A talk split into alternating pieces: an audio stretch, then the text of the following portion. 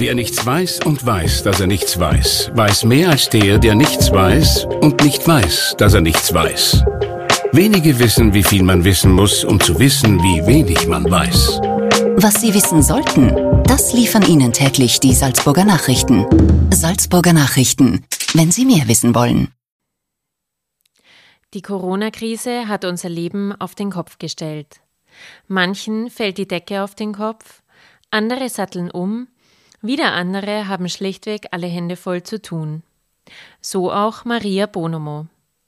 Sie betreibt das Catering-Service Marie Alm und erzählt uns heute, wie sie die Krise als dreifache Mutter mit einem Catering-Dienst bewältigt hat und warum uns die Corona-Krise wieder näher zur Natur bringt. Die gefragte Frau. Ein Podcast der Salzburger Nachrichten. Mein Name ist Sabrina Glas und auch heute ist mir meine Interviewpartnerin übers Telefon zugeschaltet. Aus Gründen der Rücksichtnahme treffen wir unsere Interviewpartnerinnen nach wie vor noch nicht live. Aber umso mehr freut es mich, liebe Maria, dass wir uns heute übers Telefon unterhalten können. Herzlich willkommen in unserem Podcast. Maria, du betreibst seit dem Jahr 2013 das Catering Alm Marie. Wie hast du denn die letzten Monate und die Corona-Krise erlebt? Am Anfang habe ich geglaubt, das betrifft mich eigentlich gar nicht, weil ich es auch nicht so ernst genommen habe. Und habe eigentlich versucht weiterzumachen wie bisher, aber wir waren eigentlich mitten in einem Umbau oder mitten im Umzug in unsere neue Küche. Und ich habe mir nur gedacht, ich besorge jetzt ganz schnell noch alle Sachen, die ich brauche, und bin in die Ausstattungsfirmen gefahren, habe mir die Regale organisiert. Das war alles an diesem Wochenende, wo sie gesagt haben, vielleicht schließen die Geschäfte mal für eine Woche oder so. Also Mitte März war das dann? Genau, das war Freitag der 13. Ich kann mich genau erinnern. Und ihr hattet sowieso geplant, in eine andere Küche umzuziehen? Genau, das war also schon länger geplant. Das haben wir im November schon begonnen.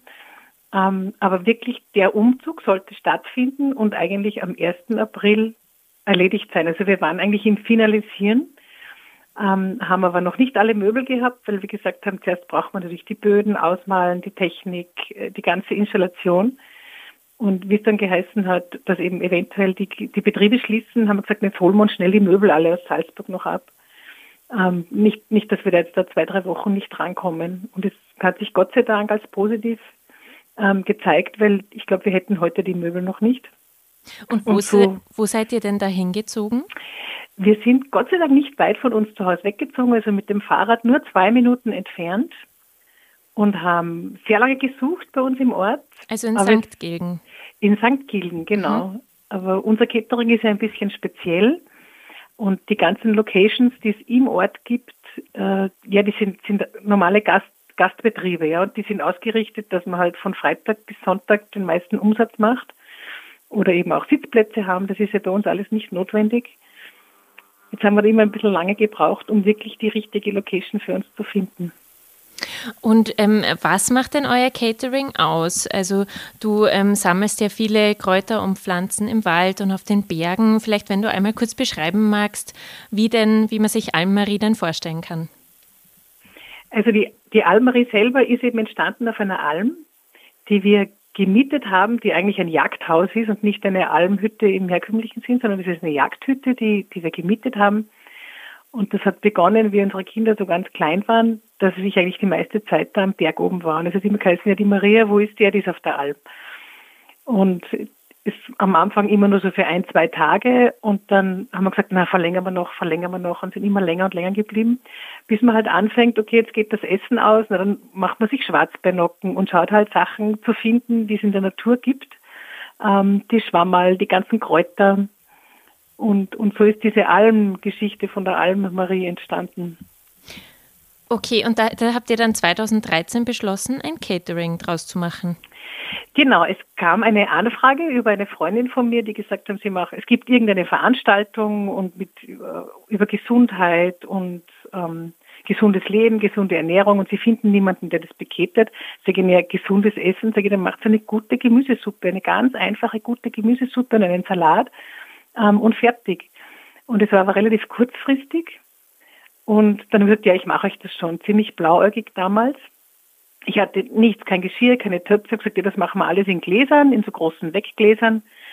Dann haben wir uns eine ganze Charge Weggläser gekauft von einem Metzger, der geschlossen hat, die mit dem Gummiring und den Klappdeckeln. Und habe dann angefangen, das hat geheißen, das sind 30 Leute, die halt einen Salat und eine Suppe brauchen. Sag ich mir, das ist ja nicht schwer, Suppe und Salat. Es sind dann ein paar mehr Leute geworden. Und dann habe ich gesagt, okay, das ist jetzt zu viel, als dass ich das jetzt privat für meine Freundin mache. Und habe eben dann den Betrieb angemeldet. Und wie hat sich das dann weiterentwickelt? Du machst ja mittlerweile große Caterings, oder? Mhm. Das war ganz interessant, weil da einige Kunden aus Salzburg als Gäste eingeladen waren, die gesagt haben, na, das ist ja lustig, sowas Unkompliziertes, einfach nur ein Glas und ein Löffel und eigentlich ist man satt. Und hat ein gutes Essen und ob ich das für sie auch machen könnte und für die auch. Und jemand hat gesagt, so ein Mittagessen wäre lässig. Und es war eben praktisch, weil gerade bei dieser Veranstaltung ist viel auch in den Pausen gesprochen worden, sodass die Leute nicht Zeit hatten, zum Buffet zu gehen. Und es war eigentlich egal, weil das Essen, die Suppe in einem heißen Glas bleibt ja lange heiß mit dem Deckel drauf. Mhm. Und so sind die Leute einfach dann später zum Buffet gegangen. Und haben sich halt nachher die Suppe im Glas geholt oder noch später. Und es war die Pause, glaube ich, hat 2 Stunden gedauert und es hat jeder bis zum Schluss sein warmes Essen gehabt.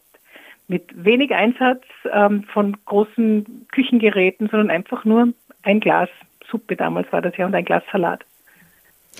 Jetzt hast du quasi vor der Krise schon relativ viel ausgebaut. Wie ist denn das jetzt während der Corona-Krise entstanden? Du hast deine Küche vergrößert. Normalerweise haben Zulieferbetriebe ja derzeit einen regen Zulauf. Wie war das denn bei dir? Wie hast du das erlebt? Naja, also die großen Veranstaltungen, das hat sich relativ schnell herauskristallisiert. Das waren eben Hochzeiten oder Firmenveranstaltungen, die wurden immer gleich abgesagt, leider. Das ist auch, sage ich einmal, unser Betrieb steht auf 3 Beinen. Das sind eben die Caterings, wo man für Firmen oder Hochzeiten oder irgendwelche Geburtstagsfeiern kocht. Und das zweite ist das Mittagessen. Das ist halt immer so mitgelaufen, 3 Tage die Woche. Das ist immer Dienstag, Mittwoch, Donnerstag. Und das dritte sind dann die Produkte. Aber eben das große Catering und die Produkte, die sind gleich einmal weggebrochen. Und geblieben sind meine treuen Kunden vom Mittagessen. Und das hat aber zugenommen, nehme ich an? Genau, da sind einige auch weggebrochen, weil eben ihre Unternehmen Homeoffice gemacht haben und die Leute, die in Salzburg arbeiten, die wohnen ja irgendwo in Kuchl oder in Berndorf oder Antering, da konnte ich nicht liefern. Aber andere dafür sind dazugekommen. Da haben wir halt dann mehr Werbung gemacht oder uns mehr auf die eingestellt und haben jetzt viele neue Kunden gewonnen, interessanterweise viele im Gesundheitsbereich, also viele Ärzte oder Zahnärzte mit eigenen Ordis, die halt mittags jetzt nicht mehr in irgendwelche Lokale gehen konnten und sich das Essen holen. Und was musstest du da alles umstellen während dieser Zeit, während dieser Krisenzeit? Hast du das Bezahlsystem umgestellt? Wie hast du deine Küche verändert? Was hast du denn adaptiert? Dadurch, dass wir wirklich genau umgesiedelt sind mit dieser Küche, also wir haben 2 Wochen dann gar keinen Umsatz gemacht, weil wir natürlich von A nach B gesiedelt sind. Aber in der neuen Küche war das cool, weil die einfach wirklich am neuesten technischen Stand ist, Hygienerichtlinien mit 120% mehr als gewünscht. Und dadurch, dass wir das Essen ja im Glas haben, jedes extra verpackt, jedes mit einem Deckel, haben wir eigentlich immer schon diesen ganzen Regeln entsprochen. Also es wird nichts offen bei uns ausgeliefert. Und vom Praktischen quasi mussten wir fast nichts umstellen, weil wir vorher schon alles im Glas gehabt haben und nicht erst deswegen. Und das war, sage ich mal, ein kleiner Vorteil, den wir hatten im Vergleich zu Gastronomen, die gesagt haben, wir müssen jetzt auch ausliefern, weil wir sonst keinen Umsatz mehr haben. Die mussten sich da erst drauf einstellen, ja, wie ausliefern, in welchem Produkt oder in welchem Schachtel, wo verpackt man die ganzen Sachen. Da haben wir einen kleinen Vorteil schon gehabt. Und wie funktioniert das bei dir? Also du lieferst in den Gläsern und auch in kompostierbarem Karton und hast oft auf deiner Website geschrieben, dass man das zurückgeben kann. Funktioniert das denn mit der Rückgabe gut, dass du wieder bei den Leuten vorbeifährst und die leeren Sachen wieder abholst? Also ich muss sagen, zu 99% funktioniert das super. Und es war eben von Anfang an für mich klar, dass ich es im Glas serviere, Wir haben ein paar Sachen probiert, auch so Schüsseln, aber mir hat das nie gefallen, also aus Pappe zu essen. Oder ich kann auch nicht einmal mit Holzbesteck essen, weil ich der Geschmack im Mund einfach sich verändert. Und Glas deswegen auch praktisch, das ist am Anfang bei uns entstanden, auch durch die Kinder und durch meinen Mann, weil wir viel draußen sind. Und ich habe halt dann eingeborgt den Wurstsalat ins Glas und jeder hat sein eigenes Glasl bekommen, damit du halt beim Picknick nicht herumbatzen musst. Und die Kunden finden das auch cool. Es ist sauber, du siehst genau, was drinnen ist. Natürlich hat es den Nachteil, es ist wesentlich teurer, es braucht wahnsinnig viel Platz, weil Plastik kann man super stapeln. Und ich sage, die Rückläufer, ich merke immer nur, wenn die ersten Erdbeeren reif werden, dann merke ich, aha, jetzt werden wieder Marmeladen eingekocht und fehlen ein paar kleine Glaserln. Aber sonst funktioniert das eigentlich tadellos. Und ich habe eigentlich sehr viele Stammkunden, also die jede Woche ihr Mittagessen kriegen einmal. Das ist immer so ein Austausch.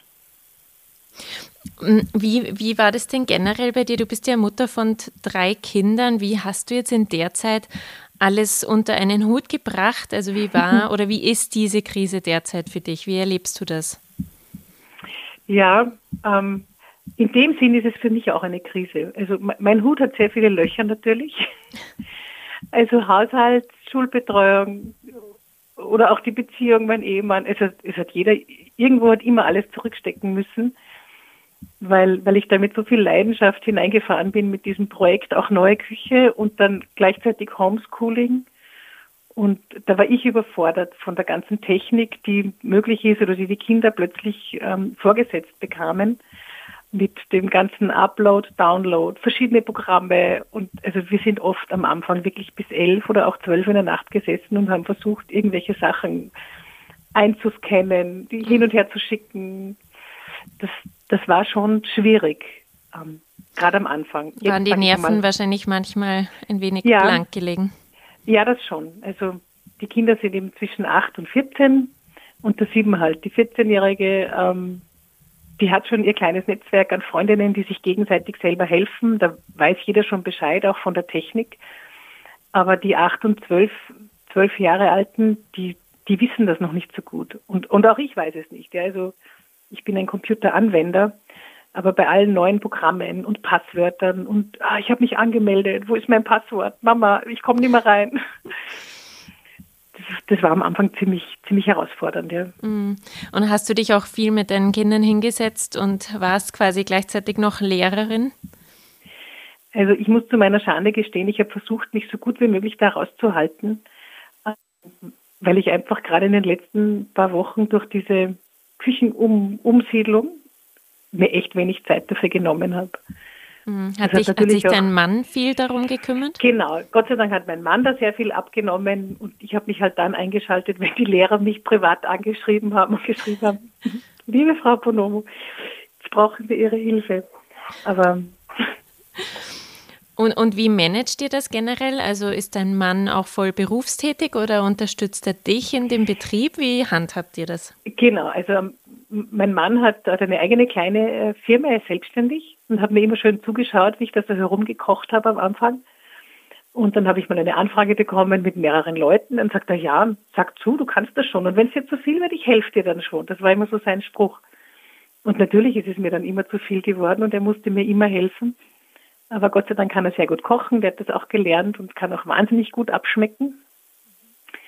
Und also es hat sich dann schon herausgestellt, dass ich das ohne ihn gar nicht mehr machen kann, weil es einfach zu viel geworden ist. Also bist du quasi sozusagen auch ein wenig seine Chefin? Ein wenig, ja, das hört er natürlich nicht gerne. Aber also wir haben es jetzt nicht ganz aufgeteilt, aber ich organisiere halt viel, ich plane viel, ich bestimme meistens, was es zu essen gibt. Und wenn dann der Tag da ist und ich sage, okay, heute ist das und das Menü, dann schaut er mich an und sagt, hey, wie bist du denn auf das gekommen? Das passt ja überhaupt nicht zusammen. Dann planen wir schon auch gemeinsam um, aber in der Durchführung, gerade bei großen Veranstaltungen, stehen wir dann schon beide auch oft bis 11, 12 oder noch länger in der Nacht und bereiten vor. Also da helft ihr zusammen. Ja, auf jeden Fall. Also wie gesagt, also das würde allein nicht mehr gehen in der Größe. Ich habe immer so eine Daumenregel, wo ich sage, für 30 Leute kann eine Person kochen, aber sobald einer mehr wird, braucht man den zweiten dazu. Hast du denn auch Mitarbeiter, die dich unterstützen? Wie viele seid ihr denn insgesamt? Nein, fixe nicht. Also fixe nur mein Mann und ich für diese, ich sage mal, klassischen Mittagessen, die wir jetzt haben. Und wenn es größere Veranstaltungen sind, dann habe ich so ein kleines Netzwerk an Freundinnen, ehemaligen Schulkollegen. Ich war in der Tourismusschule in Ischl, die ich dann einfach zeitlich anrufe und sage, du, da und da gibt es eine Veranstaltung, hast du Zeit? Und die werden dann nur genau für diesen einen oder zwei Tage angemeldet und arbeiten für mich und werden wieder abgemeldet.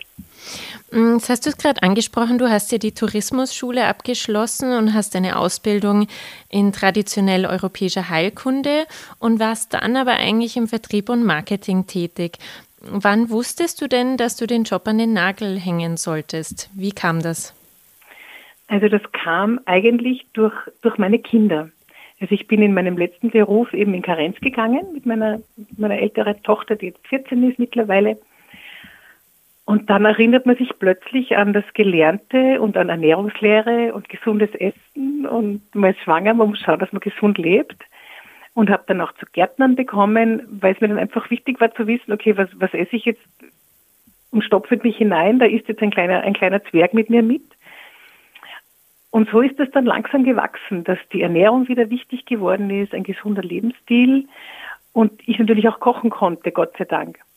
Und es waren dann immer auch Freundinnen da von meiner kleinen Tochter und deren Eltern und bei uns waren immer irgendwelche Leute, es waren immer Gäste und ich habe eigentlich immer gekocht. Ich mache uns jetzt schnell was. Und da ist dann auch die Freude irgendwie wieder gekommen, wo ich mir gedacht habe, das ist total lästig, man stellt sich eine halbe Stunde hin, kocht was und alle sind glücklich. Alle, die da waren, und das ist auch was Nettes. Also Gäste zu haben und gutes Essen zu haben und gemeinsam zu sitzen, ist eigentlich eine wunderschöne Zeit. Und hast du dir diese Freude jetzt auch in den letzten Wochen, sage ich mal, wo es für viele eine sehr starke Zeit war, beibehalten können? Wie geht's dir denn jetzt derzeit? Und wie waren die Menschen, denen du begegnet bist und Essen ausgeliefert hast? Wie hast du das so empfunden, die Stimmung in den letzten Wochen? Also bei mir ist das immer so, ich habe auf der Hütte so alte so Wandschoner, wie man früher auf den Wänden immer gehabt hat. Und gerade beim Esstisch hängt ein Spruch, der heißt, gutes Essen macht Sorgen vergessen. Und das ist so ein Spruch, der mir immer mehr bewusst wird, weil das wirklich so ist. Also auch wenn es mir nicht gut geht, aus irgendeinem Grund, wenn ich dann irgendein gutes Essen habe oder ein gutes Backhändel oder ein gescheites Stück Fleisch, man vergisst dann einiges auch. Und es geht auch irgendwie leichter. Und das merke ich, wenn ich das Essen ausliefere und es sind alle angespannt jetzt, aus welchem Grund auch immer. Aber wenn ich dann Leute und die Tür aufmachen, dann, man, das Essen ist da. Da kann man dann wenigstens für eine kurze Zeit nicht über die Sorgen nachdenken, die einen plagen. Und das ist irgendwie so ein schöner Lohn auch. Also manchmal, wenn meinem Mann nicht so gut gesagt, du fahr mal du ausliefern. Weil dieses Essen ausliefern, fahren und bei jedem zu sehen, der freut sich, weil das Essen jetzt da ist, so was Banales. Aber es ist, glaube ich, in uns Menschen drinnen, dass man sich über sowas freut. Die Freudenmomente des Alltags, die du den Menschen bereitet hast. Auf jeden Fall. Du verkaufst ja auch, hast du vorher noch angesprochen, eingelagerte Lebensmittel. Zum Beispiel habe ich jetzt gesehen, bietest du an getrocknete Steinpilze oder Honig von euren Bienen. Mhm. Glaubst du, die Menschen schätzen Selbstversorgung seit der Corona-Krise jetzt wieder anders? Welches Gefühl hast du da? Ja, Selbstversorgung, ich glaube, das würde jeder gerne machen, aber es geht einfach logistisch auch nicht, weil es hat nicht jeder einen Garten oder so viel Zeit oder auch die Kenntnis zu wissen, was er wo wann sammelt. Aber ich glaube schon, dass die Leute, wenn sie sich damit auseinandersetzen und sich bewusst sind, was ein gutes Produkt ist und wo das herkommt, wer hat das hergestellt, dass sie dann auch wieder mehr bereit sein werden, das zu besorgen. Aber sie müssen sich zuerst damit auseinandersetzen, weil ich kann das niemandem erklären, warum der eine Honig das Kilo 4 € kostet und warum ein Honig, der auf 1200 Metern geimpft wurde, 18 € kostet. Wenn das jemand sich nicht auskennt oder ein bisschen damit auseinandersetzt, versteht er das nicht und wird halt den 4 € Honig nehmen, weil er sich denkt, na, Honig ist eh gut, ja. Hast du denn irgendwie ein sehr leichtes Rezept für jedermann zu Hause mit Kräutern, die derzeit auf den Wiesen wachsen, was jeder selbst derzeit machen kann? Also ich sage immer, also man muss schauen, wo man sammelt. Also bei Wiesen immer aufpassen, nicht am Wegesrand, wo die Hunde herumspazieren, aber wenn man Plätze hat, das Beste finde ich ist einfach ein Butterbrot, auf das man irgendwelche Kräuter oder auch Blumen gibt. Und da kann man mit ganz einfachen Blumenführern spazieren gehen. Und ich sage, wenn es nur 2 Brennnesselblätter und ein paar Gänseblümchen sind oder Schlüsselblumen, die einfach klein schneiden, mit ein bisschen Salz mischen aufs Brot. Ich glaube, da hat man wesentlich mehr Inhaltsstoffe als mit einem ganzen Häupelsalat, das auf irgendeiner Lösung gezüchtet wurde. Mhm. Was nimmst du dir denn generell aus dieser Zeit jetzt noch mit, privat oder beruflich sozusagen? Ich glaube, dass man auf sich selber gut hören muss. Und wenn man weiß, dass man den richtigen Weg geht und sagt, okay, ich schaue auf mich, ich schaue, was ich esse, was ich in meinen Mund hineingebe und meinem Körper zur Verfügung stelle an guten Lebensmitteln. Also ich bin überzeugt davon, wenn man ein gutes Immunsystem hat und sich gesund ernährt, dass es viel, viel hilfreicher sein kann als eine Angst, die man schürt permanent. Und das ist finde ich, jetzt viel zu viel passiert in letzter Zeit. Dass Ängste geschürt wurden? Ja. Und wie gesagt, also ich glaube schon, dass ein Großteil unserer Gesundheit in der Nahrung zu finden ist. Hattest du denn auch Ängste in den vergangenen Wochen oder Sorgen? Wie erging es dir? Naja, Sorgen natürlich, die ganze finanzielle Geschichte, aber ich denke mir, okay, da muss man jetzt durch und das auf eine größere Zeit sehen, das wird sich schon wieder einrenken. Aber wie gesagt, ich kenne niemanden, der schwer krank ist. Meiner Meinung nach ist ein großer Anteil der Hysterie einfach geschürt worden. Ich glaube das nicht. Dann hoffen wir mal, dass es bald wieder bergauf geht und halten uns an deinen Leitspruch, gutes Essen macht Sorgen vergessen, und wünschen dir alles Gute, liebe Maria. Vielen Dank für das Gespräch. Danke vielmals. Das war ein Podcast der Salzburger Nachrichten. Redaktion Katharina Mayer und Sabrina Glas. Wenn Sie mehr wissen wollen, finden Sie uns im Internet unter www.sn.at.